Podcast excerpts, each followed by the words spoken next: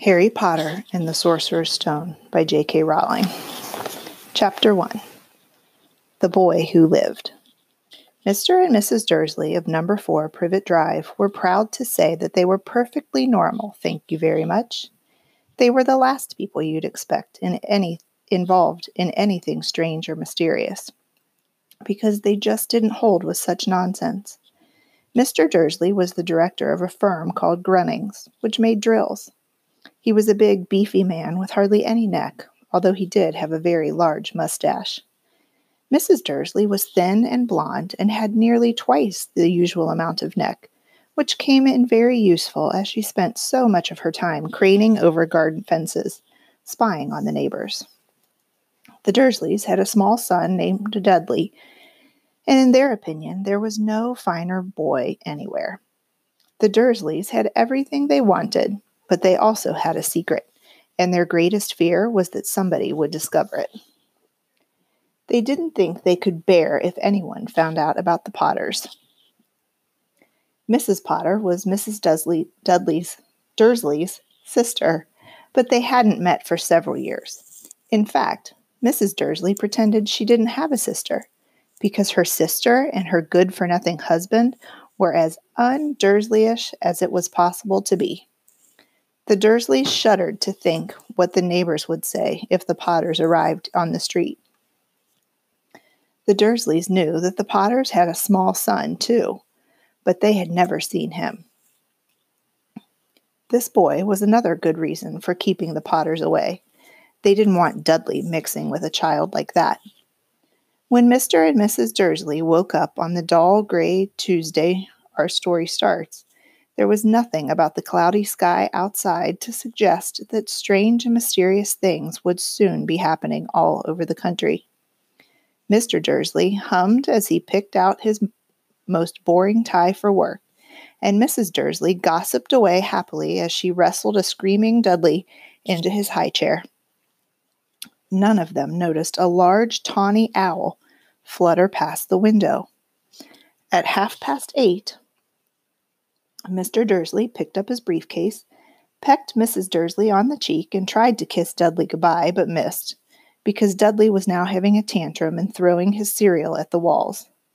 Little tyke, chortled Mr. Dud- Dursley as he left the house. He got into his car and backed out of number four's drive. It was on the corner of the street that he noticed the first sign of something peculiar a cat reading a map. For a second, Mr. Dursley didn't realize what he had seen. Then he jerked his head around to look again. There was a tabby cat standing on the corner of Privet Drive, but there wasn't a map in sight. What could he be thinking of? It must have been a trick of the light. Mr. Dursley blinked and stared at the cat. It stared back.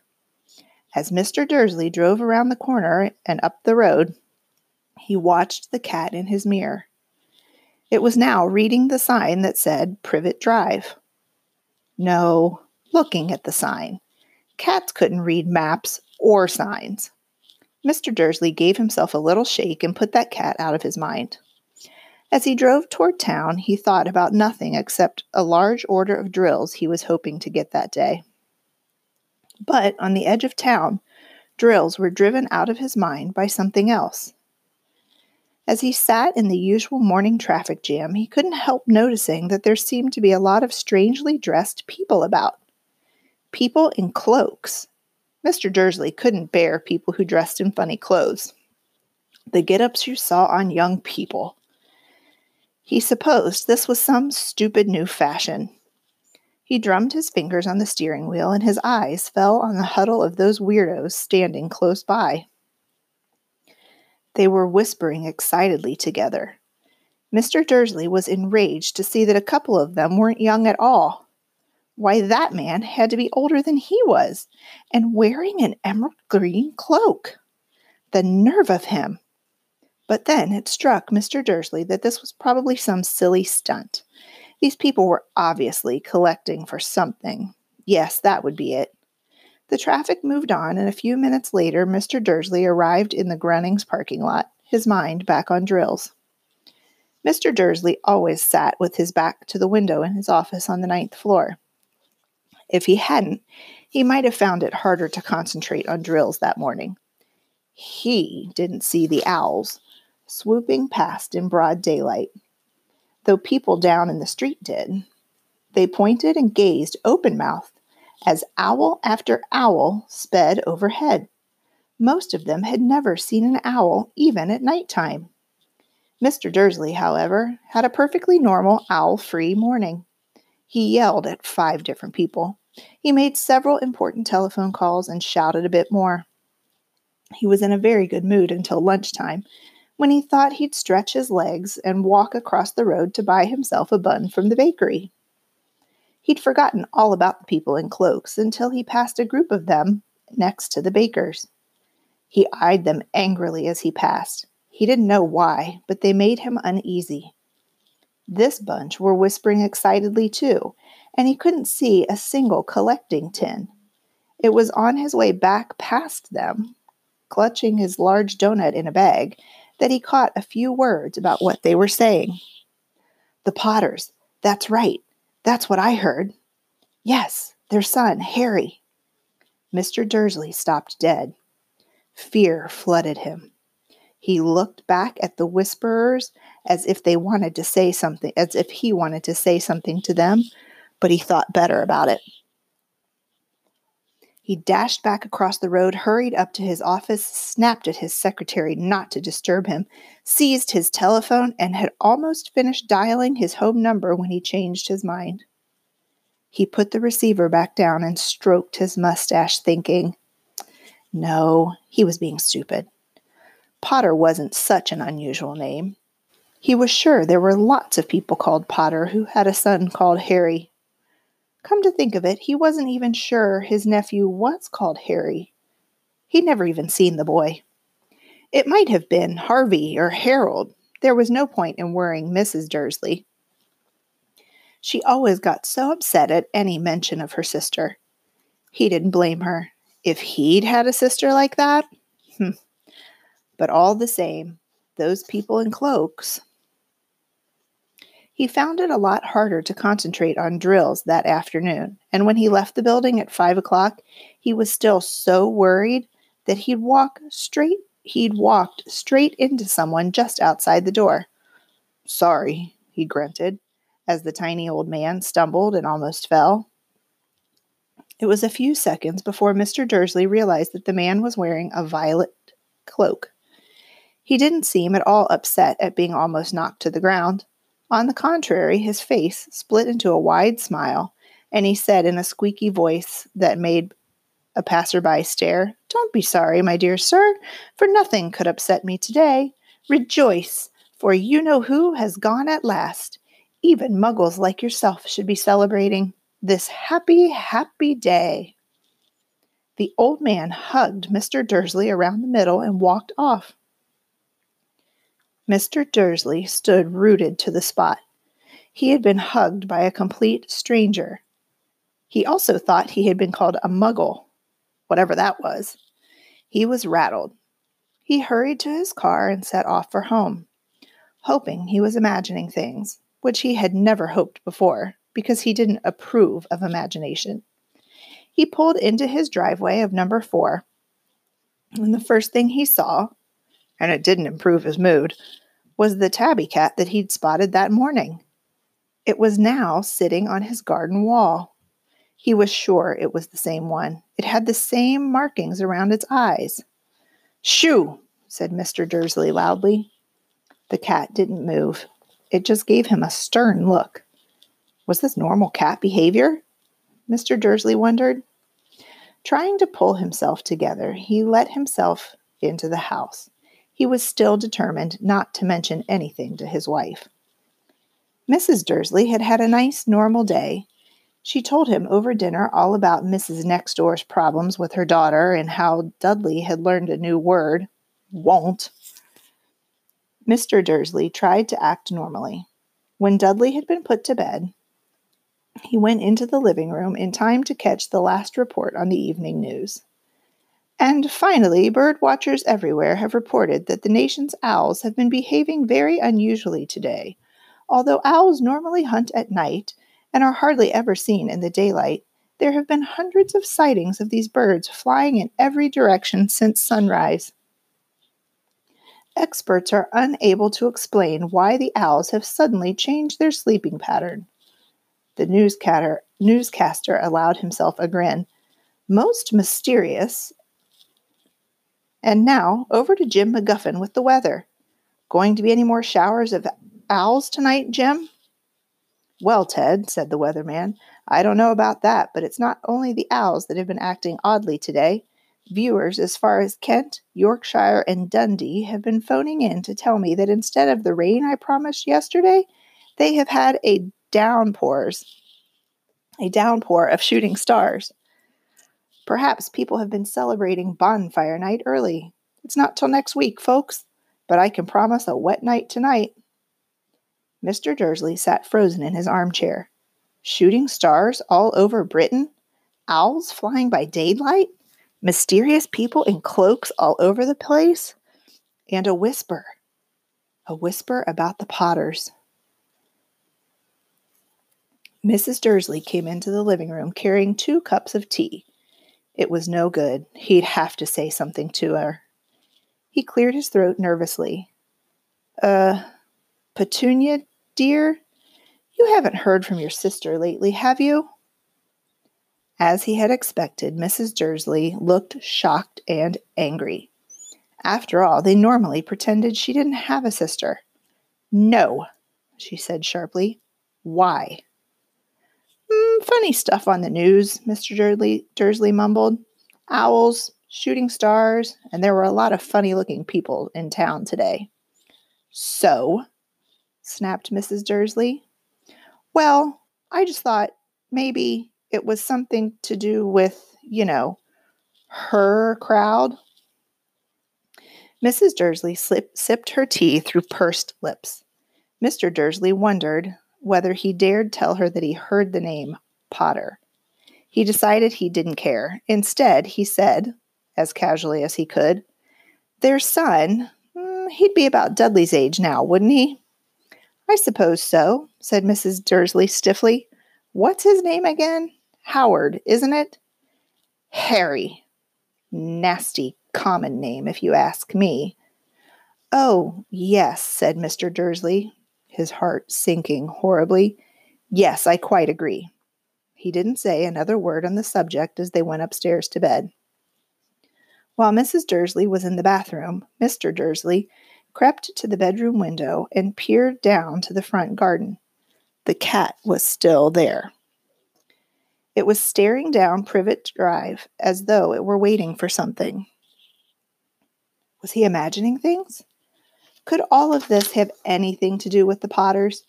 If it did, oh, if it got out that they were related to the pair, well, he didn't think he could bear it. The Dursleys got into bed.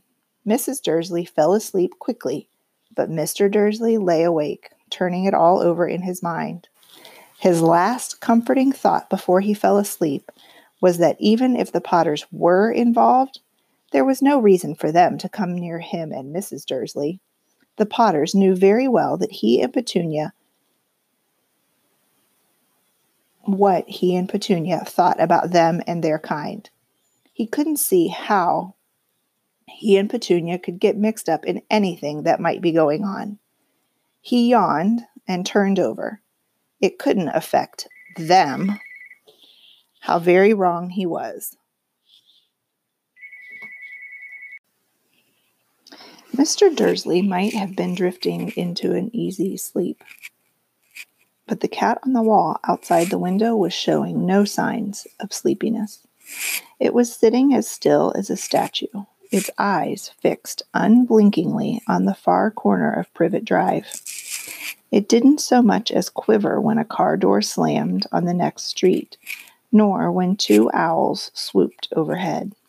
In fact, it was nearly midnight before the cat moved at all. A man appeared on the corner the cat had been watching. It ap- he appeared so suddenly and silently that you'd have thought he'd just popped out of the ground. The cat's tail twitched as its eyes narrowed. Nothing like this man had ever been seen on Privet Drive. He was tall, thin, and very old, judging by the silver of his hair and beard, which were both long enough to tuck into his belt. He was wearing long robes, a purple cloak that swept the ground, and high heeled buckled boots.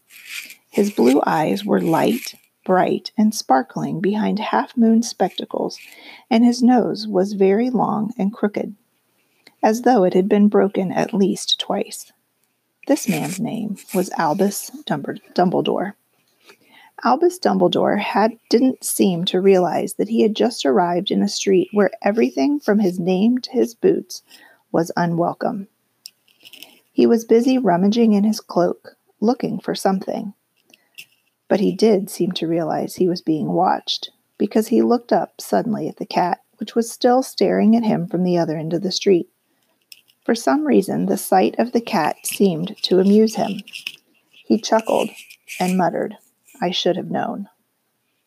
He found what he was looking for in his inside pocket. It seemed to be a silver cigarette lighter. He flicked it open, held it up in the air, and clicked it. The nearest street lamp went out with a little pop. He clicked it again. The next lamp flickered into darkness.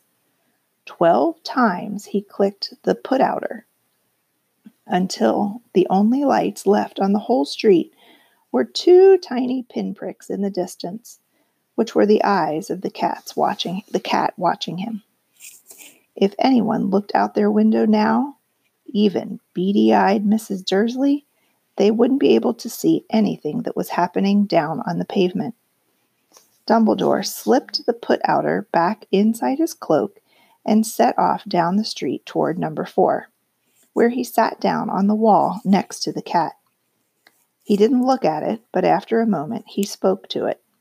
Fancy seeing you here, Professor McGonagall. He turned to smile at the tabby, but it had gone. Instead, he was smiling at a rather severe looking woman who was wearing square glasses, exactly the shape of the markings the cat had around its eyes. She too was wearing a cloak, an emerald one. Her black hair was drawn into a tight bun, she looked distinctly ruffled. How did you know it was me? she asked. My dear professor, I've never seen a cat sit so stiffly. You'd be sit- stiff too if you'd been sitting on a brick wall all day, said Professor McGonagall. All day? When you could have been celebrating? I must have passed a dozen feasts and parties on my way here. Professor McGonagall sniffed angrily. Oh, yes, everyone's celebrating all right, she said impatiently. You'd think they'd be a bit more careful, but no, even the muggles have noticed something's going on. It was on their news. She jerked her head back at the Dursleys' dark living room. I heard it. Flocks of owls, shooting stars. Well, they're not completely stupid. They were bound to notice something. Shooting stars down in Kent? I'll bet that was Daedalus Diggle. He never had much sense. You can't blame them, said Dumbledore gently. We've had precious little to celebrate for eleven years. I know that, said Professor McGonagall irritably. But that's the reason not to lose our heads. People are being downright careless, out on the streets in broad daylight, not even dressed in muggle clothes, swapping rumors. She threw a sharp, sideways glance at Dumbledore here, as though hoping he was going to tell her something, but he didn't. So she went on. A fine thing it would be if, on the very day you know who seems to have disappeared at last, the muggles found out about us all. I suppose he really has gone, Dumbledore? It certainly seems so, says Dumbledore. We have much to be thankful for. Would you care for a lemon drop? A what? A lemon drop. They're a kind of muggle sweet I'm rather fond of. No, thank you, said Professor McGonagall coldly, as though she didn't think this was the moment for lemon drops. As I say, even if you know who has gone, My dear professor, surely a sensible person like yourself can call him by his name. All this you know who nonsense for 11 years, I've been trying to persuade people to call him by his proper name Voldemort. Professor McGonagall flinched, but Dumbledore, who was unsticking two lemon drops, seemed not to notice. It all gets so confusing if we keep saying, you know who.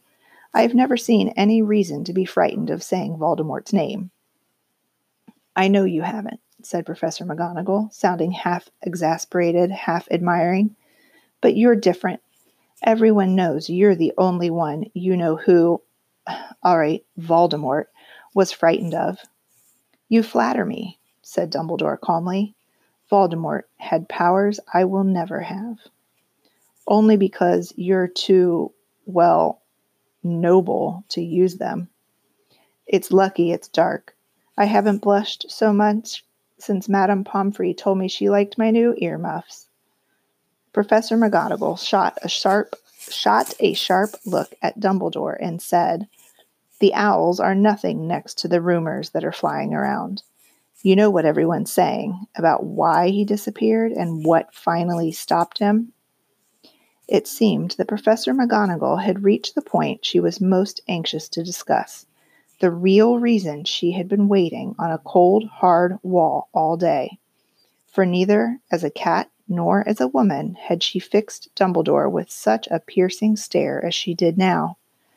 It was plain that whatever everyone was saying, she was not going to believe it until Dumbledore told her it was true.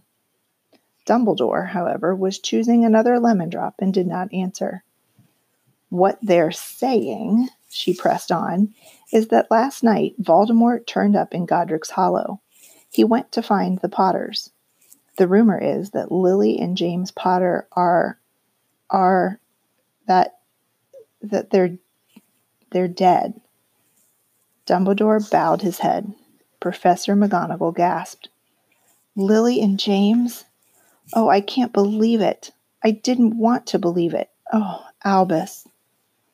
Dumbledore reached out and patted her on the shoulder.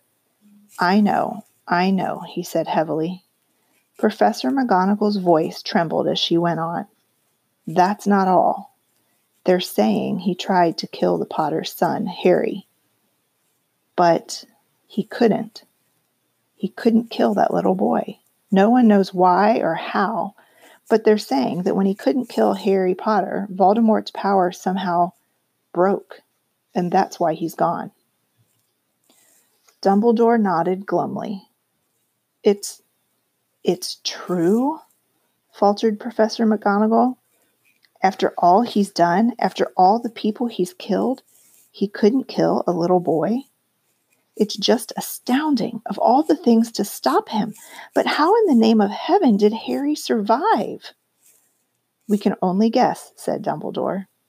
We may never know. Professor McGonagall pulled out a lace handkerchief and dabbed her eyes beneath her spectacles. Dumbledore gave a great sniff as he took a golden watch from his pocket and examined it. It was a very odd watch. It had twelve hands, but no numbers. Instead, little planets were moving around the edge. It must have made sense to Dumbledore, though, because he put it back in his pocket and said, Hagrid's late. I suppose it was he who told you I'd be here, by the way? Yes, said Professor McGonagall, and I don't suppose you're going to tell me why you're here, of all places. I've come to bring Harry to his aunt and uncle. They're the only family he has left now. You don't mean, you can't mean the people who live here, cried Professor McGonagall, jumping to her feet and pointing at number four. Dumbledore, you can't. I've been watching them all day. You couldn't find two people who are less like us. And they've got this son. I saw him kicking his mother all the way up the street, screaming for sweets. Harry Potter can't come and live here. It's the best place for him, said Dumbledore firmly. His aunt and uncle will be able to explain everything to him when he's older. I've written them a letter. A letter?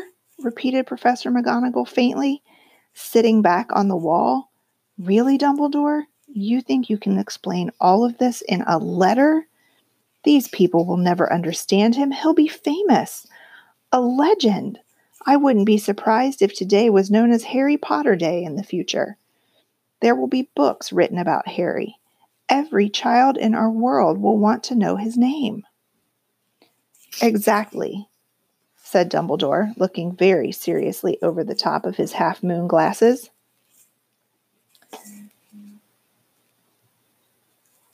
It would be enough to turn any boy's head. Famous before he can walk and talk, famous for something he won't even remember. Can't you see how much better off he'll be growing up away from all of that until he's ready to take it? Professor McGonagall opened her mouth, changed her mind, swallowed, and then said, Yes, yes, you're right, of course. But how is the boy getting here, Dumbledore? She eyed his cloak suddenly as though she thought he might be hiding Harry underneath it. Hagrid's bringing him. You think it uh, wise to trust Hagrid with something as important as this? I would trust Hagrid with my life, said Dumbledore. I'm not saying his heart isn't in the right place, said Professor McGonagall grudgingly, but you can't pretend he's not careless. He does tend to. What was that? A low rumbling sound had broken the silence around them. It grew steadily louder as they looked up and down the street for some sign of a headlight. It swelled to a roar as they both looked up at the sky. A huge motorcycle fell out of the air and landed on the road in front of them. If the motorcycle was huge, it was nothing to the man sitting astride it. He was almost twice as tall as a normal man and at least five times as wide. He looked simply too big to be allowed, and so wild. Long tangles of bushy black hair and his beard hid most of his face. He had hands the size of trash can lids, and his feet in their leather boots were like baby dolphins. In his vast muscular arms he was holding a bundle of blankets. Hagrid, said Dumbledore, sounding relieved, at last. And where did you get that motorcycle? Borrowed it, Professor Dumbledore, sir, said the giant. Said the giant, climbing carefully off the motorcycle as he spoke. Young Sirius Black lent it to me. I've got him, sir. No problems, were there? No, sir. House was almost destroyed, but I got him out all right before the muggles started swarming all around. He fell asleep as we were flying over Bristol. Dumbledore and Professor McGonagall bent forward over the bundle of blankets. Inside, just visible, was a baby boy, fast asleep. Under a tuft of jet black hair over his forehead, they could see a curiously shaped cut, like a bolt of lightning. Is that where? whispered Professor McGonagall. Yes, said Dumbledore. He'll have that scar forever. Couldn't you do something about it, Dumbledore? Even if I could, I wouldn't. Scars can come in handy. I have one above my left knee that's a perfect map of the London Underground. Well, give him here, Hagrid. We'd better get this over with. Dumbledore took Harry in his arms and turned toward the Dursleys' house. Could I could I say goodbye to him, sir? asked Hagrid. He bent his great shaggy head over Harry and gave him what must have been a very scratchy, whiskery kiss. Then, suddenly, Hagrid let out a howl like a wounded dog. Shh! hissed Professor McGonagall. You'll wake the muggles. So sorry, sobbed Hagrid, taking out a large spotted handkerchief and burying his face in it. But I can't, can't stand it.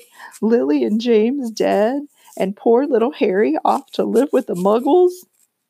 Yes, yes, it's all very sad, but get a grip on yourself, Hagrid, or we'll be found, Professor McGonagall whispered, patting Hagridly, Hagrid gingerly on the arm as Dumbledore stepped over the low garden wall and walked to the front door. He laid Harry gently on the doorstep, took a letter out of his cloak, tucked it inside Harry's blankets, and then came back to the other two. For a full minute, the three of them stood and looked at the little bundle. Hagrid's shoulders shook. Professor McGonagall blinked furiously, and the twinkling light that usually shone from Dumbledore's eyes seemed to have gone out. Well, said Dumbledore finally, that's it. We've no business staying here. We may as well go and join the celebrations. Yeah, said Hagrid in a muffled voice. I'll be taking Sirius his bike back. Good night, Professor McGonagall. Professor Dumbledore, sir? Wiping his streaming eyes on his jacket sleeve, Hagrid swung himself onto the motorcycle and kicked the engine into life. With a roar, it rose into the air and off into the night. I shall see you soon, I expect, Professor McGonagall, said Dumbledore, nodding to her. Professor McGonagall blew her nose in reply. Dumbledore turned and walked back down the street. On the corner, he stopped and took out the silver put outer. He clicked it once, and twelve balls of light sped back to their street lamps so that Privet Drive glowed suddenly orange, and he could make out a tabby cat slinking around the corner on the other end of the street. He could just see the bundle of blankets on the step of number four. Good luck, Harry, he murmured. He turned on his heel, and with a swish of a cloak, he was gone. A breeze ruffled the neat hedges of Privet Drive, which lay silent and tidy under the inky sky. The very last place you would expect astonishing things to happen. Harry Potter rolled over inside his blankets without waking up. One small hand closed on the letter beside him, and he slept on, not knowing he was special, not knowing he was famous not knowing he would be woken in a few hours' time by Mrs. Dursley's scream as she opened the front door to put out the milk bottles, nor that he would spend the next few weeks being prodded and pinched by his cousin Dudley. He couldn't know that at this very moment, people meeting in secret all over the country were holding up their glasses and saying in hushed voices, To Harry Potter, the boy who lived.